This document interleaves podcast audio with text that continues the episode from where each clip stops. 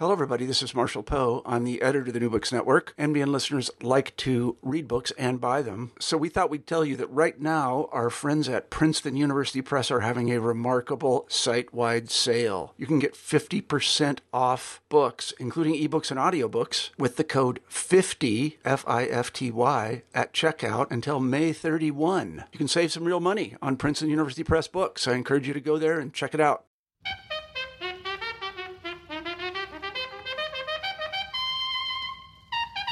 This is Susan Thompson, a host on New Books in African Studies, a channel on the New Books Network. Today, my guest is Will Rollason of Brunel University. He is a senior lecturer of anthropology. He's written a fascinating book titled Motorbike People Power and Politics on Rwandan Streets, published in 2020 by Lexington Books.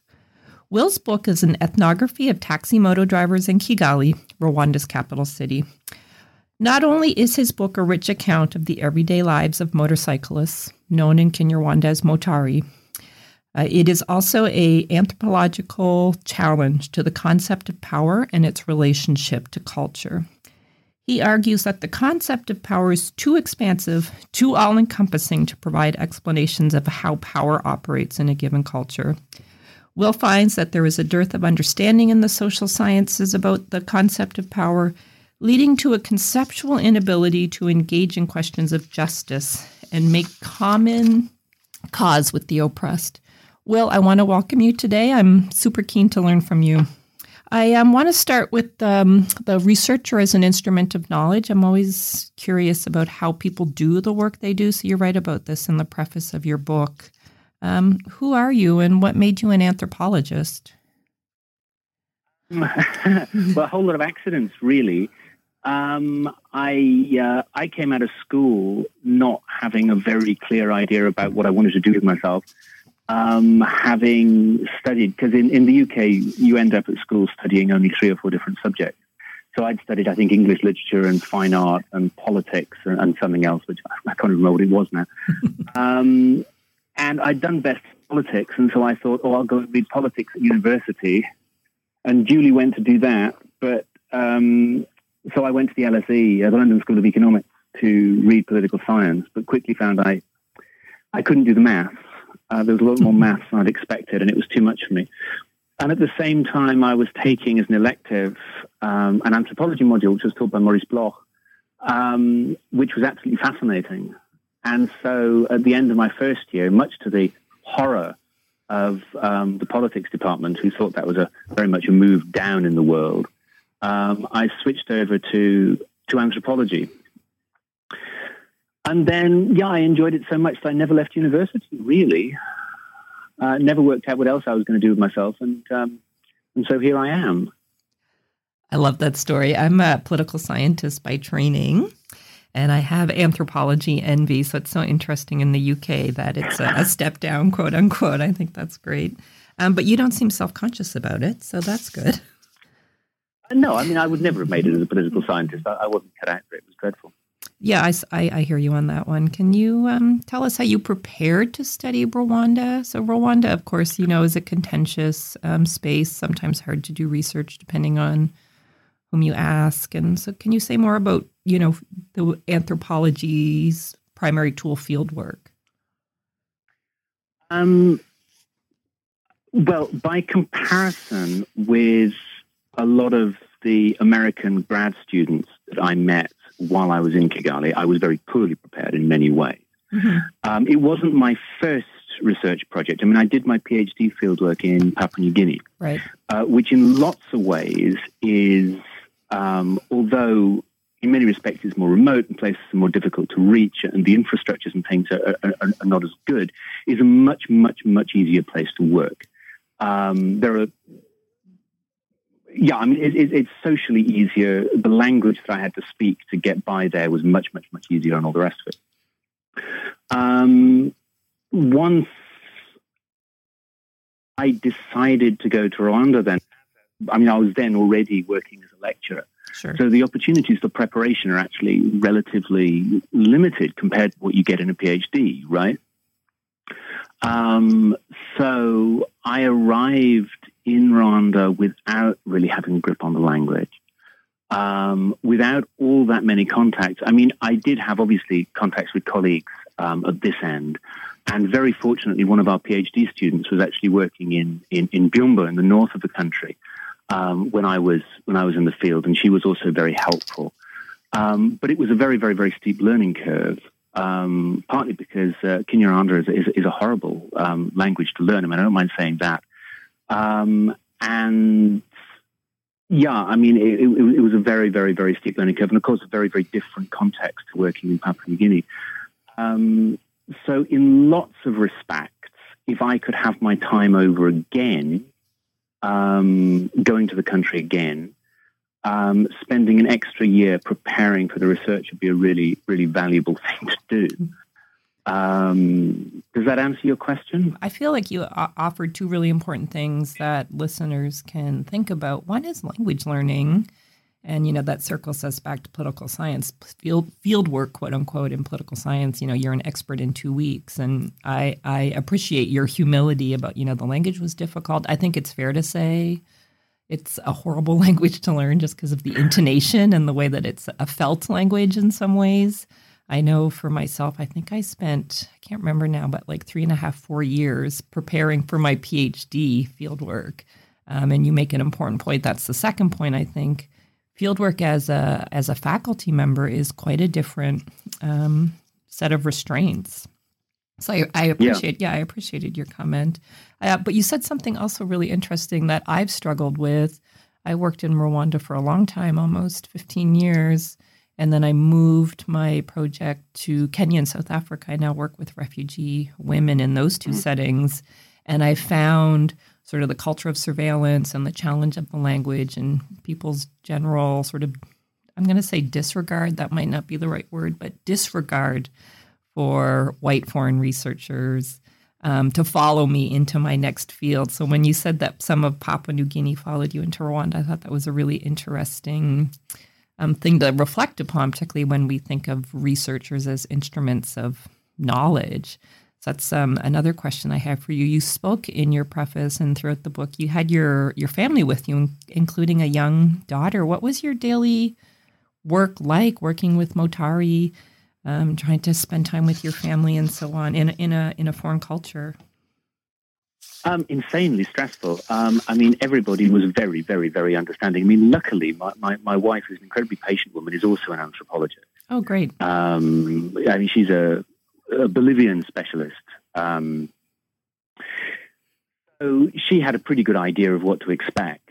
But the being around children was actually something which was, was I don't think either of us had expected it to be as difficult as it actually was. And it gives you a real insight into the differences, the cultural differences in terms of the way people handle children, expect to handle children, and the infrastructures for children. I mean, just very simply, the part of um, Kigali we were living in, uh, there weren't very many surface roads. And, you know, if you're used to pushing a, a kid around in a, in a pushchair, then all of a sudden you can't. And so those things at a very practical level um, are very, very difficult. Uh, quite apart from the fact that uh, you know the neighbours were very curious and um, those, you know, we, we were both kind of used to the lack of privacy that you have doing um, ethnographic work. But um, when you're also not sleeping and you're trying to look after a one-year-old, um, that is a little bit extra, a, a little bit extra stressful, I guess. It's um, so interesting that you say that because, of course, um, having children too in a different culture reminds you of the value that different societies place on child rearing. And was there any sort of gendered things with you being a hands on dad in the way you describe in the book? Um, yeah. Um, I mean, a, a, lot of the sort of gendered problems, I guess, or not that or problems, but g- g- gendered um, differences, um, issues yeah. that we had differences. Well, things which of course become problems in the context of your sort of personal life. Um, a, a, lot of it was around. A lot of it was around um, drinking culture. Oh, interesting. Um, so the way in which you know I have to go back for bath time or I have to go back for bedtime isn't an excuse um, that anybody will, because gender roles are different and because the men I was dealing with, I mean, a lot of the men I was dealing with, of course, were single themselves. um, or were relatively young, or were migrants who didn't have their families with them. Even the senior people um, who were family men uh, that I was talking to, um, you know, the, the, the, the, men were not expecting um, to be involved with young families in, in, in the way that I was.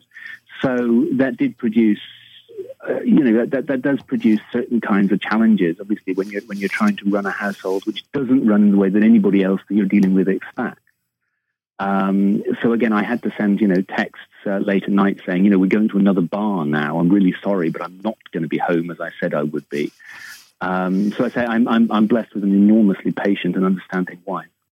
We should all be so lucky. I think you said something really yeah. important, though. Um, my partner is also very patient, so I feel lucky about that. Um, uh, the way that how people perceive you is not something you can actually always control. Control might be the wrong word, but how um, you are perceived as an individual in in the field, quote unquote, um, changes based on age and gender and nationality and all these sorts of things. And that I just wanted to ask one more question before we move to your um, fascinating book. How do you, in the context of a foreign culture, um, make sense of or interpret or even verify what people tell us? And I'm thinking here of Lee Ann Fujii's work.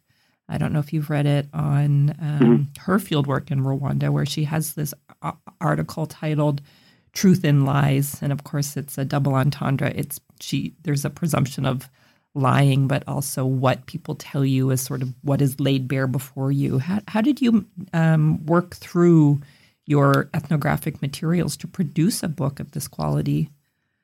Well, I think, um, I mean, I think there's two things to say about this. I mean, the first one was that getting around, because I mean, it's something that I talk about a lot in the book, yes.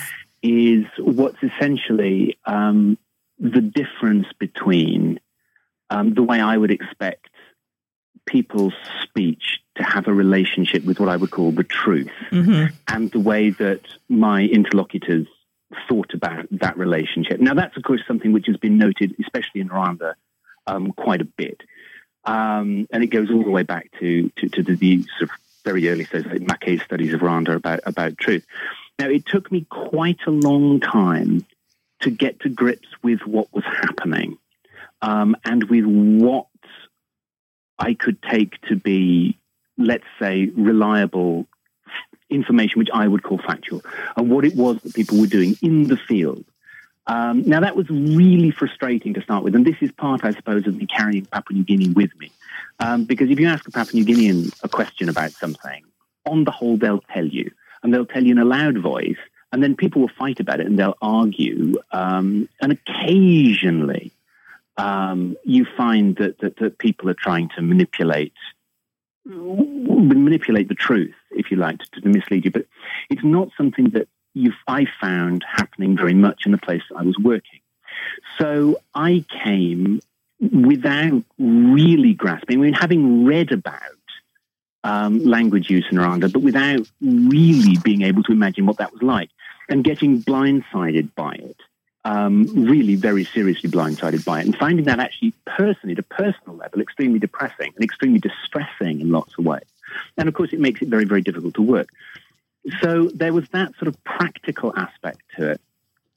But in terms of the interpretation and the projection of a book, um, I suppose that my strategy really has been to assume in lots of ways that whatever it is that I'm told – is true for some purpose. Um, I suppose I would characterize it as being like that. So when somebody tells you something, I mean, it probably, it's quite likely that the sorts of things that strangers in Rwanda tell you are veiling something in some way. But it's also probably the case, I found, or, or I worked on the basis that it's probably the case that the way in which they're controlling what they say has a purpose to it. So even if they're not telling you what I would call the truth, they are telling you something interesting. I, uh, if that makes sense. Yeah, no, I really appreciate that answer. I think you're sort of um, talking about the difficulty of interpretation as a fieldwork act or a writing act, but also the, the sort of the disciplinary epistemological realm of interpretation, which of course is something you get into in the first in the introduction to the book. You talk about the difference between an interpretive and a functional question, which is something I want to get to. But before that, I just want to tell our listeners because the presumption is, as you know, they haven't read the book Will has um, a five substantive chapter book plus an intro and a, con- uh, a conclusion, so seven full chapters. And in my reading, it's more than a, a case study about the subculture of cooperative associations of, you know, Motari moto taxi drivers in contemporary Rwanda. It's also very clearly a critique of how social scientists approach questions of power. So anyone listening who's keen to understand sort of anthropological concepts of power, social science concepts of power will find the book really useful.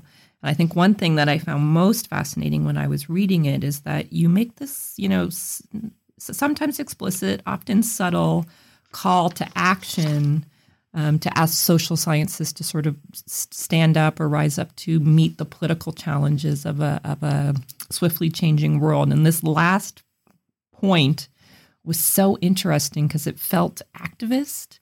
Um, it felt like a call to action, um, which of course seems to me to be against the slow, prodding sort of work of scholarship, how we produce scholarship. So before we get into all of that, can you summarize your argument in your own words? Because of course, we both know as writers, what you write and how people perceive what you write are often quite different.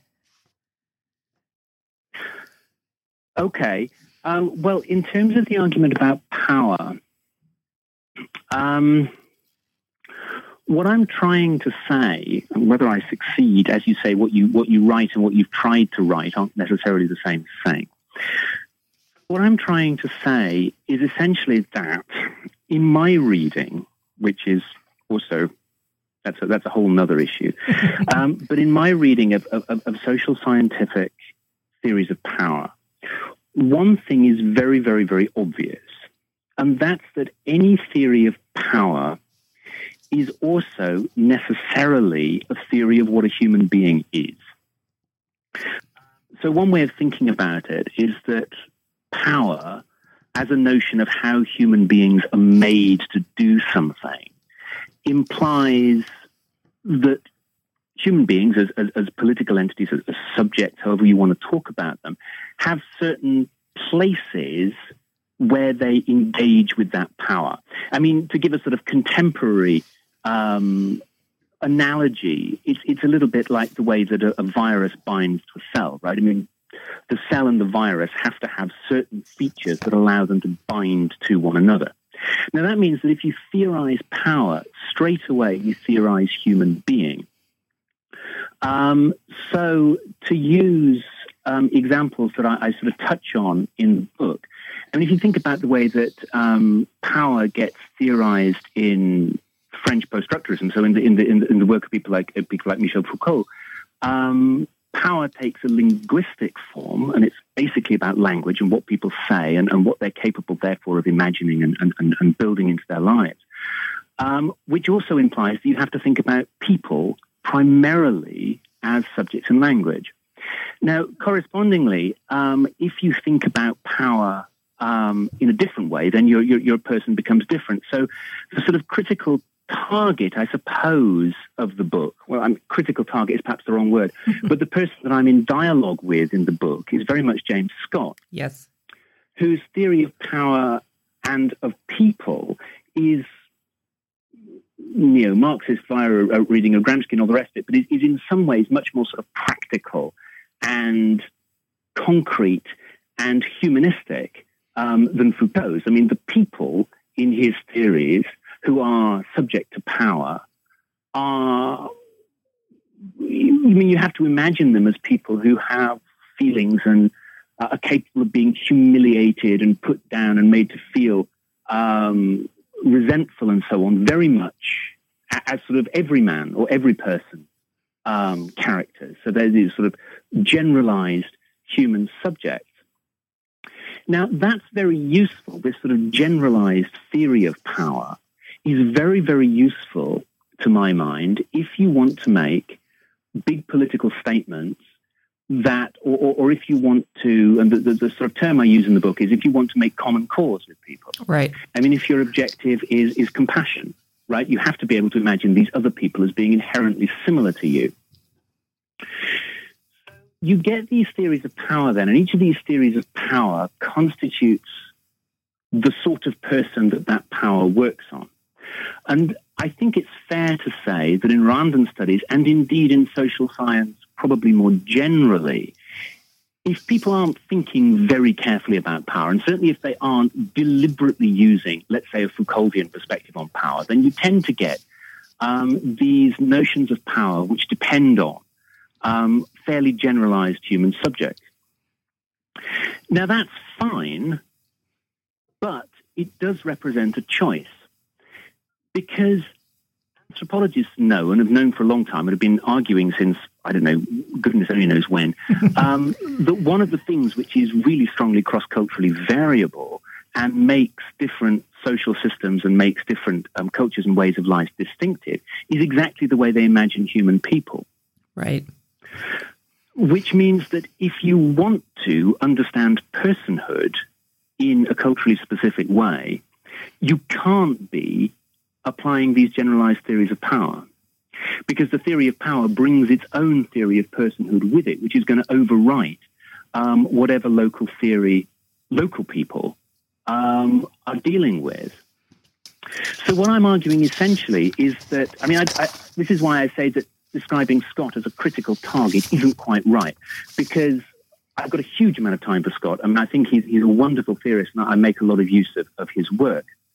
Um, but there's a fork in the road, if you like, where either you can go the whole anthropological, you know, the full anthropological Monty into theories of personhood, into the ways in which people imagine themselves and act towards one another in culturally distinctive ways, or you can do power.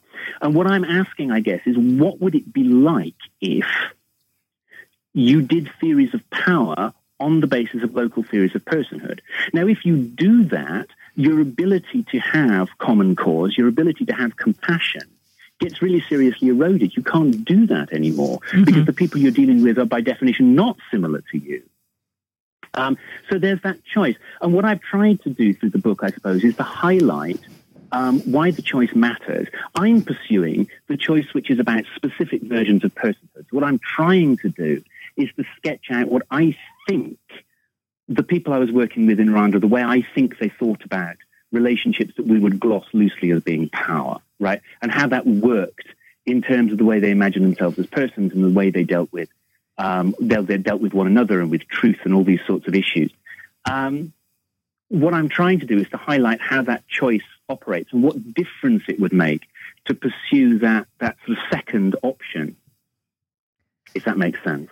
That makes perfect sense. I um, it was really great to listen to you because I do think that's um, what I found so fascinating about your book. So rich um, is this not not but this centering of Rwandan conceptions of personhood through Motari. So perhaps we can pivot to that. So can you describe, you know, your field site? Because you you know you don't have a field site in the traditional sense. You're dealing with a group of people who are mobile and are quite different as a common sample. And then, of course, you begin to think about the relationships that form um, their existence, like a subculture of personhood and um, power is, which I thought was the really the, and just to back up a little bit, the relationship between livelihoods and personhood. I thought that was really interesting as well. So could you talk to us about um, your field site, quote unquote, the Motari, with whom you spent a lot of time. You, of course, have the story of John Baptiste, which uh, might be interesting to talk about at this stage. Right. Yeah. Well, I got. I mean, I got into studying these motorcyclists um, really quite by accident, mm-hmm. um, as, as, so many things happen. I mean, what I was interested in when I arrived in Rwanda was talking um, to migrants um, from rural areas, um, especially in the context of. I mean, there's a huge um, program for the almost total redevelopment of Kigali. I mean, whether it's really going to happen in the form the government imagines it is, is, is a different question. There's a sort of huge reimagining of the city going on as a sort of modern metropolis, and I was interested in that. Um, and the problem that I very much had um, with all of the other difficulties of, of, of suddenly um, moving from a, a, small island in Papua New Guinea um, to a city and moving to Rwanda and all the rest of it was being able to get hold of these migrants because they're all over the place. And they don't constitute a sort of field that you can get hold of in a sort of coherent way. Um, so I was talking to the people that I knew and, and, and following up with various people, and, and they suggested that I, I talk to motorcyclists because the friends that I had, who were mostly relatively well to do, educated um, young men, were of the opinion that all motorcyclists uh, were migrants from rural Rwanda, which is actually not true right. as it happens. But it was a sort of opening. Uh, and they said, why don't you talk to these guys? Because you can tell who they are. Um, and they work really hard and they'll talk to you. Mm-hmm. Um, which turned out to be true. And as it happened, the place where we were, we were living um, was literally just up the road um, from a motorcycle taxi stand. So I began working with these motorcyclists, hanging out at this one particular stand, which in the book I call the Junction. Um, and the way this happens essentially is that um, for people who, who maybe haven't haven't seen these things in action, um, these motorcycle taxis are 125cc motorcycles. They're really not very powerful. Um, I don't know what the situation is in, in, in, in on your side of the pond, but um, over here you can drive those those bikes without a full driving license, um, and they're ridden um, mostly by men or almost exclusively by men. Um, there are a couple of women who were riding when I was in the field, but literally uh, two. Um, in, in, a population of um, 10,000 odd motorcyclists. Um, they're mostly men. They're mostly quite young. There are some older people, but overall they're, they're pretty young. And generally speaking, they're not particularly well educated. The people I was talking to were um, had six years primary education, and, and, and, that was pretty much it. Um, now, these folks are from a variety of different backgrounds. A lot of them have come from um, backgrounds in manual work, working on building sites, carrying things in markets. A couple of the people I talked to told me very happily that they used to be thieves or drug dealers or whatever. Um, so they're not elite people by any stretch of the imagination. Um, they're driving these motorcycles, which you can get at one of these stands where they congregate. The various throughout Kigali, which are big and well known. So they're at the bus station, uh, they're at the big shopping centres, um, they're at the markets, and also in sort of particular places throughout the city. So this particular junction that I worked at was just a road junction. There's a petrol station. There's some shops. Um, and there happens to be a motorcycle taxi stand there. It's a road head to a road that goes out to the countryside. So you can pick them up there. You can hail them on the street. Um, lots of people um, who live in Kigali actually know motorcyclists, and they'll actually call somebody up who they know, um, a bit more like a minicab um, or something like that, and get themselves picked up by somebody that they know and trust. And these people then, they'll charge you, um, while I was in the field, you could pay as little as one or two hundred Rwandan francs um, for a short trip, um, you know, a couple of, a couple of kilometers. Um, so that's, I don't know what this is in, in, in, in I, mean, I can do this in, in sterling. I mean, it's 10 or 20p, so I guess that's 30 or 40 cents um, to, um, to go on a trip. Or if I went to the airport, it cost me about 1500 francs. Now, that money that motorcyclists make, they don't make strictly for them or purely for themselves. Because while I was in the field in 2012, 2013, most of the people I was talking to, they rode these bikes, but they didn't own them themselves. The bikes were owned by other people who were entrepreneurs, um, mostly very, very small scale entrepreneurs who'd um, purchased either new or second hand, had purchased motorcycles and made a little bit of money renting those motorcycles out to the young men who actually rode them.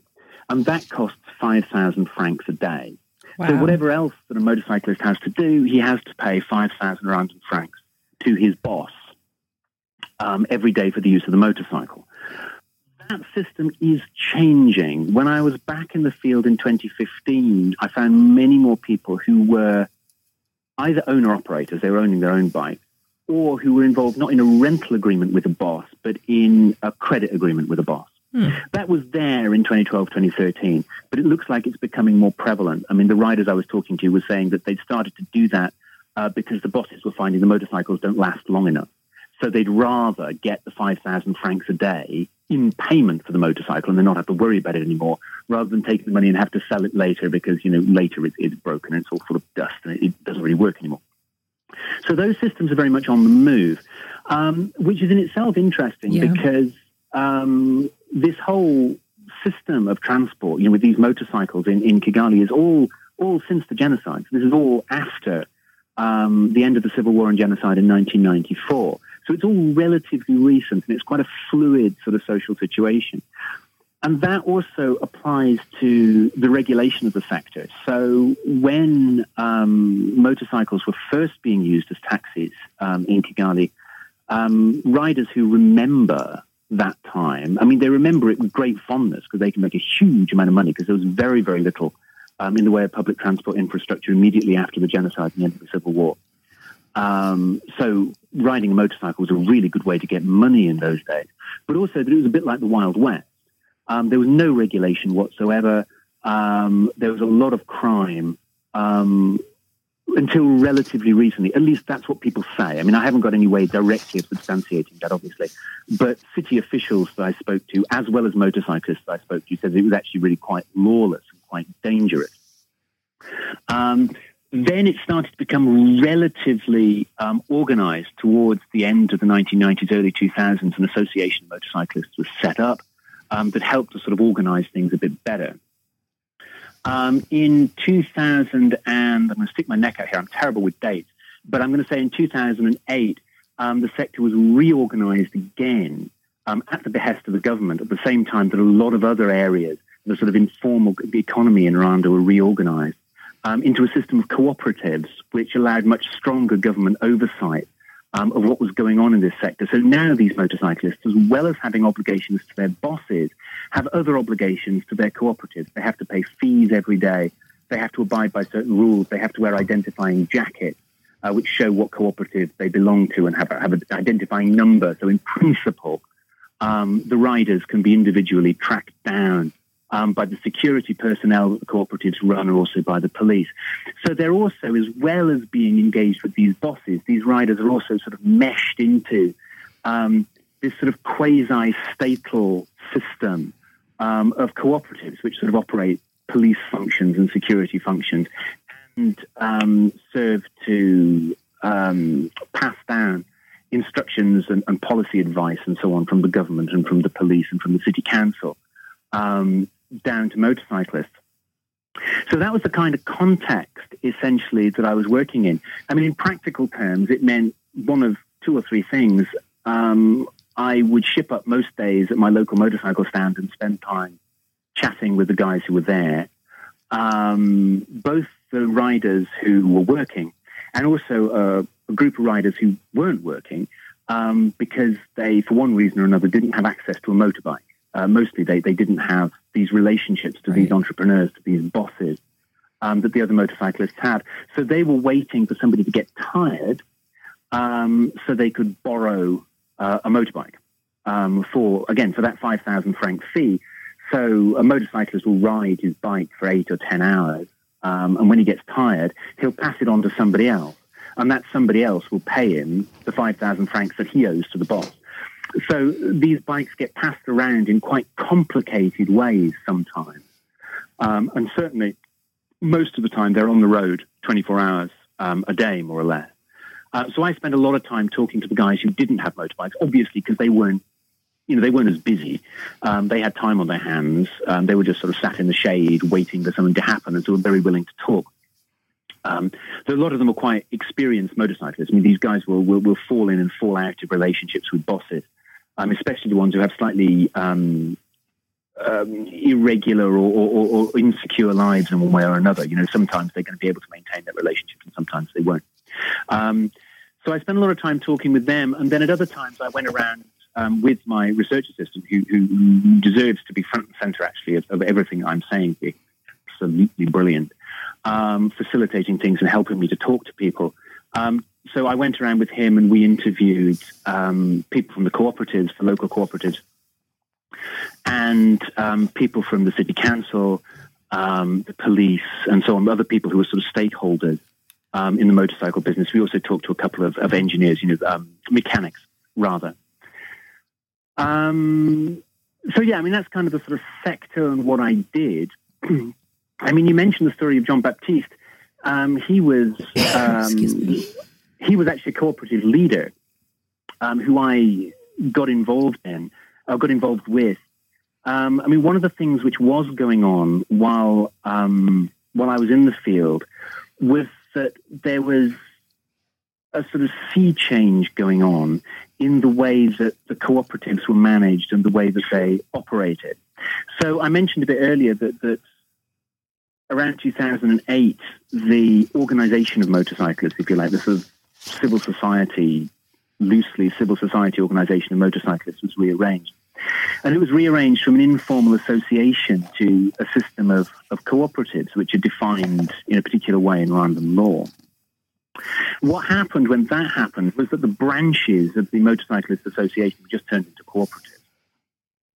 But what was going on by 2012, 2013 when I was in the field was a whole lot of new cooperatives were being set up. And these new cooperatives were kind of in competition with the old cooperatives, which were these old branch um, associations. And Jean Baptiste was the president of one of these new cooperatives, and he was um, very aggressive in lots of ways. He set the fee to join his cooperative extremely low, and he was trying to attract um, all of these riders from other cooperatives to join his new cooperative. Um, now, there are lots of reasons why he might have been doing that. Um, obviously, he wanted to make a name for himself, and he he was looking for people uh, to connect himself to, and to sort of create a following for himself amongst motorcyclists. But also, motorcyclists very often would say that their cooperatives were corrupt and that people were people who were in the sort of hierarchy of the cooperatives would take their fees and take fines and take money from them, which in principle should belong to the cooperative and should ultimately go back to the members, but in practice would vanish. And so Jean Baptiste was quite possibly involved in that kind of activity. And he certainly benefited from it because he gained a lot of members and when there was a big scandal in the old, well established cooperative that he was sort of competing with, basically what happened is that the president of the cooperative lit out to South Africa with all of the money um, and was never seen again. So there was a lot of bad feeling in that cooperative. You know, a great deal of money had, had, had gone missing. Mm-hmm. And so a lot of those members joined with Jean Baptiste and with his new cooperative. Now, I mean, this sort of story, I guess, gives you a, a bit of a sense of quite how cutthroat, in some ways, how dangerous um, this whole sector is, and this whole, um, I suppose, in a way, the whole of the informal economy of Kigali, because one way or another, Jean Baptiste then was making waves um, in the amongst the established cooperatives in his bit of Kigali, but also more broadly. And those cooperative leaders had a very strong connection with one of the officials um, in Kigali City Council who took a very sort of strong interest in them.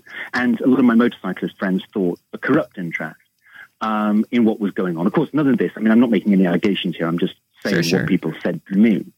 Um, and so what happened to Jean Baptiste ultimately is that um, rivals from within the um, motorcycle sector along with this official from Kigali City Council, essentially tried to shut him down and tried to install a new cooperative leadership, and he was imprisoned. Um, he was in prison, but managed to get himself out again um, quite rapidly. And what his allies told me at the time was that they'd gone to um, the ruling party, essentially, to the Rwandan Patriotic Front, uh, directly, not through the government, but directly used contact within the party to get Jean Baptiste um, released. And he was released and he was reinstated um, against this, and this, this official in the city council was reprimanded quite publicly. I mean, it was in the Kinyarwanda newspapers. Yep. Um, that the mayor of Kigali had reprimanded him. It didn't last, unfortunately, for Jean Baptiste, though. He, um, well, fortunately or unfortunately, um, by the time I came back to Rwanda in, in 2015, he wasn't president of the cooperative anymore, and it looked as though he was probably going back to prison because um, what he'd essentially tried to do is he'd um, he tried to argue that a great deal of the cooperative's property um, actually belonged to him. So it seemed that when he was um, when he was supported by his you know his staff and his you know the cooperative members when he was first put into prison, uh, they kind of hoped that some of that stuff would get shared around. Um, but by 2015, it, was fairly obvious that he was overplaying his hand, as it were, um, and trying to get more out of it than, than anybody was willing to support him to do. Um, and the same people who were saying in, in 2013 that you know, he was a good guy, he was a victim of terrible injustice. Right. Um, those people were now saying, you know, he was totally corrupt and he had to go to prison and it was a disgrace that he'd ever been president of a cooperative. So it was all quite, um, it was all quite cutthroat, the whole business. I mean, it, it felt sometimes a little bit um, as if you were mixed up in, in, in some, um, you know, in some sort of mob movie occasionally. Yeah, the intrigues. yeah, really, you know, sort of Game of Thrones stuff. What does, um, thank you for all of that. What does John Baptiste's story or what you've learned from uh, your work with Motari teach us about subcultures and the relationship between the culture of the Motari, which is what I understand you to be doing in your book, and, you know, the circulation of power in the way that you described earlier?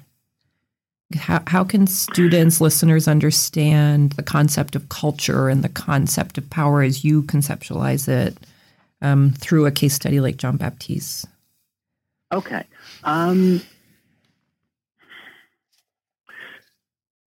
so I think the first stage to, to, to hooking these things together um, is to think about what changed between when John Baptiste was first in trouble with the authorities and what happened when in 2015 when he looked like he was going to be in trouble again.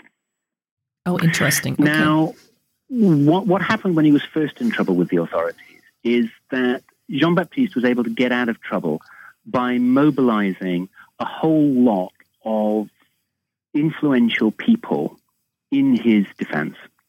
Right? So he got in touch with, or he didn't personally, but his supporters got in touch with local government. Um, and I know that definitely because I've seen the correspondence that they wrote uh, between themselves and the executive secretary of the of the local um, of the of the um, of the local government units that the cooperative um, operated in. So they got in touch with those people. And also, they told me. Now, I can't evidence this because this was all done by word of mouth, so I only have what they told me. They also told me they got in touch with with the RPF, and I've got no reason to suppose they didn't just go um, to the head office, which is, is, is located in Kigali, and go and go and go and actually talk to senior people in, in, in the ruling party. So what he was doing was organizing for himself a network of people who would support him. Now, he didn't do that in a vacuum. He um, had laid the groundwork to be able to do that in his rise to become the president of uh, the cooperative. And he'd done that by, um, I, what I, the way I describe it in the book is by aligning himself um, to the sorts of things that those influential people would like him to say, the sorts of positions that he would like they would like him to take up. So, um, what essentially, if you talk to him, it was very, very, very obvious, especially before he knew me desperately well, is you would have this conversation with him, and he would just interject um, by saying, "Oh, we have the most amazing government." You know, the government is fantastic and we'll re-elect the president 100%. He'd say these kinds of things in meetings as well. Um, so in that way, and also in more subtle ways, in the way that he described the cooperative system, in the way that he cultivated his connections and the way that he spoke about and the sorts of people he tried to connect me to, it was obvious that what he was doing was connect was was, was creating this um, yeah, this network of associations with people who'd potentially be useful. Now, that goes back to what I was talking about at the start, I guess, about the way in which Rwandan people handle truth. And this is something which, I say, comes out very clearly from, from the scholarship, and this isn't my idea. Um, but the ways in which um, Rwandan people speak, and when they speak, it's almost inevitably politically, um, that what's important in a relationship is not what is true, but what the more influential, the situationally more influential interlocutor wants to hear. Yeah. Right? Yeah, I agree. It's what their position is, what will align with their position. So what he'd done in my reading is he created this network, which meant that when he was in trouble, um, that network was activated against the resources of this this this official in Kigali City Council and, and his allies um, in the other motorcyclist organizations. And ultimately, that was sufficient to get Jean Baptiste out of trouble. Enough people thought that his support was worth having, or they were going to get something out of him that he was worth supporting. Now, when he was in trouble again in 2015, though, it was quite obvious to lots of people that actually it wasn't that worth having. But what he was trying to do, I mean, in fact, what he did um, was he, he, he went to court, Jean Baptiste. He went to court to try and argue that all of the things that he'd stolen from the cooperative, I mean, all of these cooperative um, presidents essentially have, have you know, a dubious relationship to what's their property and what's the cooperative's property. And some of them put it back, some of them said don't. Um, but he'd, he'd, he'd gone to court to try and argue that everything actually belonged to him. And by doing that, what he'd essentially done was to cut that network off. Right? If this stuff just yeah. belonged to him, then nobody had any interest any longer in supporting him because none of it was going to flow um, down this network. His support wasn't worth having. He wasn't a useful person to be to be in touch with, and his support totally melted away. So he was in serious trouble. Now, I think that that's telling you about um, theories of power. There's two things I think that I take from that. The first one is that to understand how people are manipulating these relationships, which are to do with control, which are to do with one way or another with force, right? I mean, mm-hmm. who, who, gets to who gets to prevail in particular situations, are very much modelled on the way they're handling language, the way they're handling their social relations, um, the way they imagine their plans and things playing out in relation to others. In other words, they're founded on the way they imagine themselves as persons, right, operating in the world. So that's the first thing I think that I would take from that. And the second one is that um, ideas about resistance and power work relatively poorly in relation to this story. And this again isn't an idea that I can I can lay any particular claim to. And Nicola Palmer also makes the same um, kind of argument.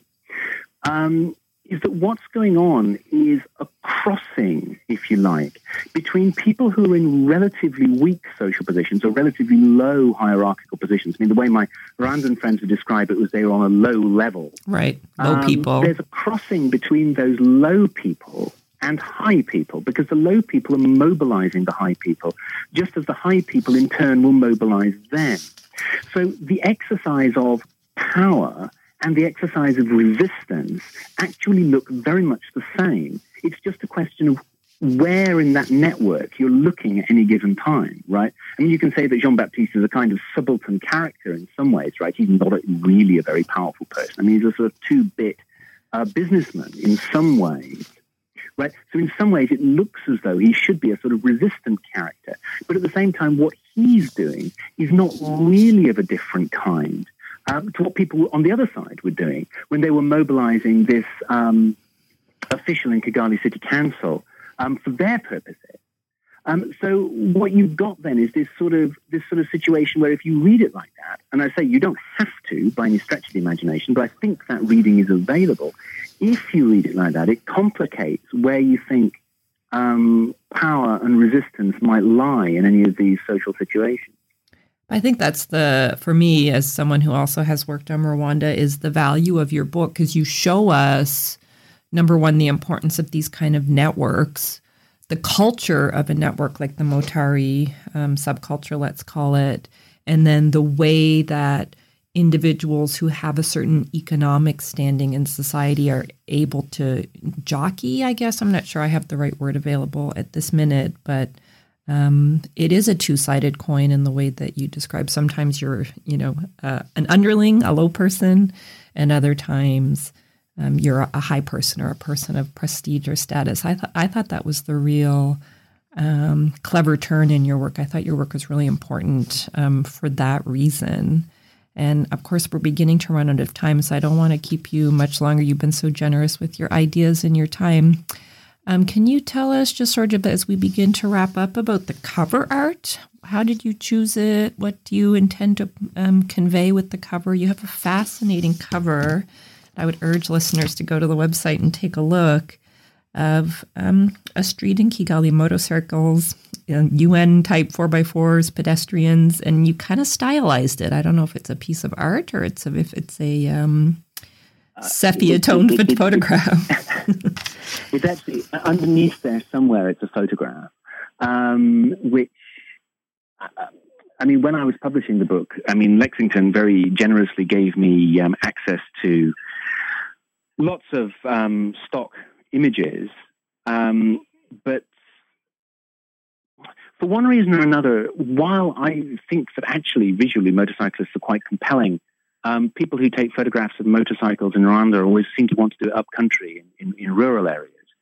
Um, which I suppose looks more Africany and more. I don't. I don't know why they do it, but anyway, there weren't really any appropriate images, um, so I had to use one of my own, um, which is what this is. It's a photograph that I took um, on a mobile phone, actually. Um, it's stylized principally to keep it safe.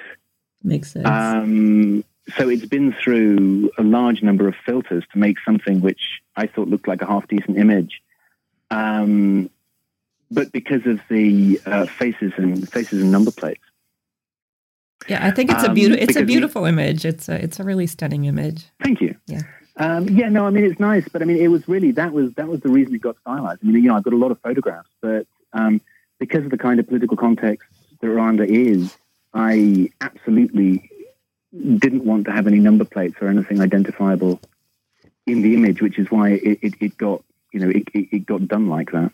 Is that also why you don't have any um, pictures or photographs of your interlocutors in the book? Yeah, that that that, that is why. Um, again, I, I, took, I mean, I took a lot of a lot of photographs, um, which was a great way of getting to know people, and you, you were able to then give them give them prints and, and, and so on. Or, or, yes, it was actually before many of them could deal with it digitally. I suppose it was just on the cusp. Yeah, you give them prints and so on, and people enjoyed having their photographs taken. Um, but at the end of the day, I, I, I just thought it wasn't worth the um, it wasn't worth the risk well, of an, exposing people. It's an interesting observation. Having just heard you speak about Jean Baptiste, you can be, um, you know, free to move, so to speak, uh, in in one context and sanctioned and um, accused of corruption in another context. Um, but Will, I want to, um, you know, thank you for your time. I just want to ask one more question. I always like um, my listeners to know number one what you're working on now, and if um, sub question what novels or books or anything what would you recommend about Rwanda or your current project or whatever sort of for future reading you might offer to the listener? Oh goodness, what am I working on now? Well, to be absolutely honest, I've spent the last how long is it now in lockdown homeschooling two kids 120 um, days. Yeah. That, uh, yeah. Over the past, I don't know how long, I felt really lucky if I got 90 minutes of work done um, a day. Um, what am I working on now? Well, the next thing I think that I'm interested on is thinking about um, the pandemic. Um, there are two things I'm interested in. One of them is modeling, especially the relationship between conventional epidemic modeling and um, dynamic, these new dynamic forms of modeling associated with this neuroscientist Karl Friston, uh, which are capable of, of, of digesting uncertainty um, and that ask questions about the nature of modernity um, in interesting ways, which dovetail actually with, with, with the final chapter of the book and, and, and what I have to say about thinking about the world otherwise. Yes. Um, in the final chapter of the book. So that's one thing I'm interested in. The other thing that I'm interested in is compliance. Um, I mean, this book is very much about compliance um, and, and, the ways in which people imagine and comply with government demands, uh, which I think probably has something to say with the way that people have handled lockdown um, as, as, a kind of event which has required massive compliance. Um, so those are two things I'm interested in at the moment. Um, things that people can read. Well, I, um, I mean, obviously they should read your 2018 uh, book, which oh, is a great introduction to uh, Rwanda and Rwandan politics, and, and, very, very, very accessible, and which I enjoyed greatly. Um, the other things which I've read and really enjoyed, um, Andrea Purdeková's uh, Making Ubumwe is, is, is, a great book. Is a great book. Um, I really enjoyed that book. Um, I mean, it, it's it's so interesting and so um, yeah, it's, it's horrifying in, in, in, lots of ways. And the other book, which I've got a huge amount out of, I mean, it's totally, in, in a way, off topic um, from my point of view, um, though I do make a lot of use of it in the book, is, is Scott Straus's Order of Genocide, um, which I think is is really a sort of social scientific tour de force in lots of ways. Um, a really, really, really good book. Uh, I couldn't agree more. Yeah, no, I think that's wonderful. I mean, I, I also I also would continue to recommend um, J.J. Maquet's Premise of Inequality, which, while it gets very, very bad press, um, is in lots of ways remains extremely interesting. Um, I mean, it's a very problematic book in all sorts of ways, terribly, terribly problematic, and reveals all sorts of issues about, in some ways, how you shouldn't do research in Rwanda. Um, but at the same time, there are so many continuities between what he's saying uh, back in the day and, and, and, the sorts of things that, that Straus and, and Purdeková and, and myself, I think, are saying. Yeah, I think that's a, a great way to end. Well, I want to thank you for your time. Thank you for your insights. And um, yeah, just thank you. Well, thank you. It's been a great pleasure.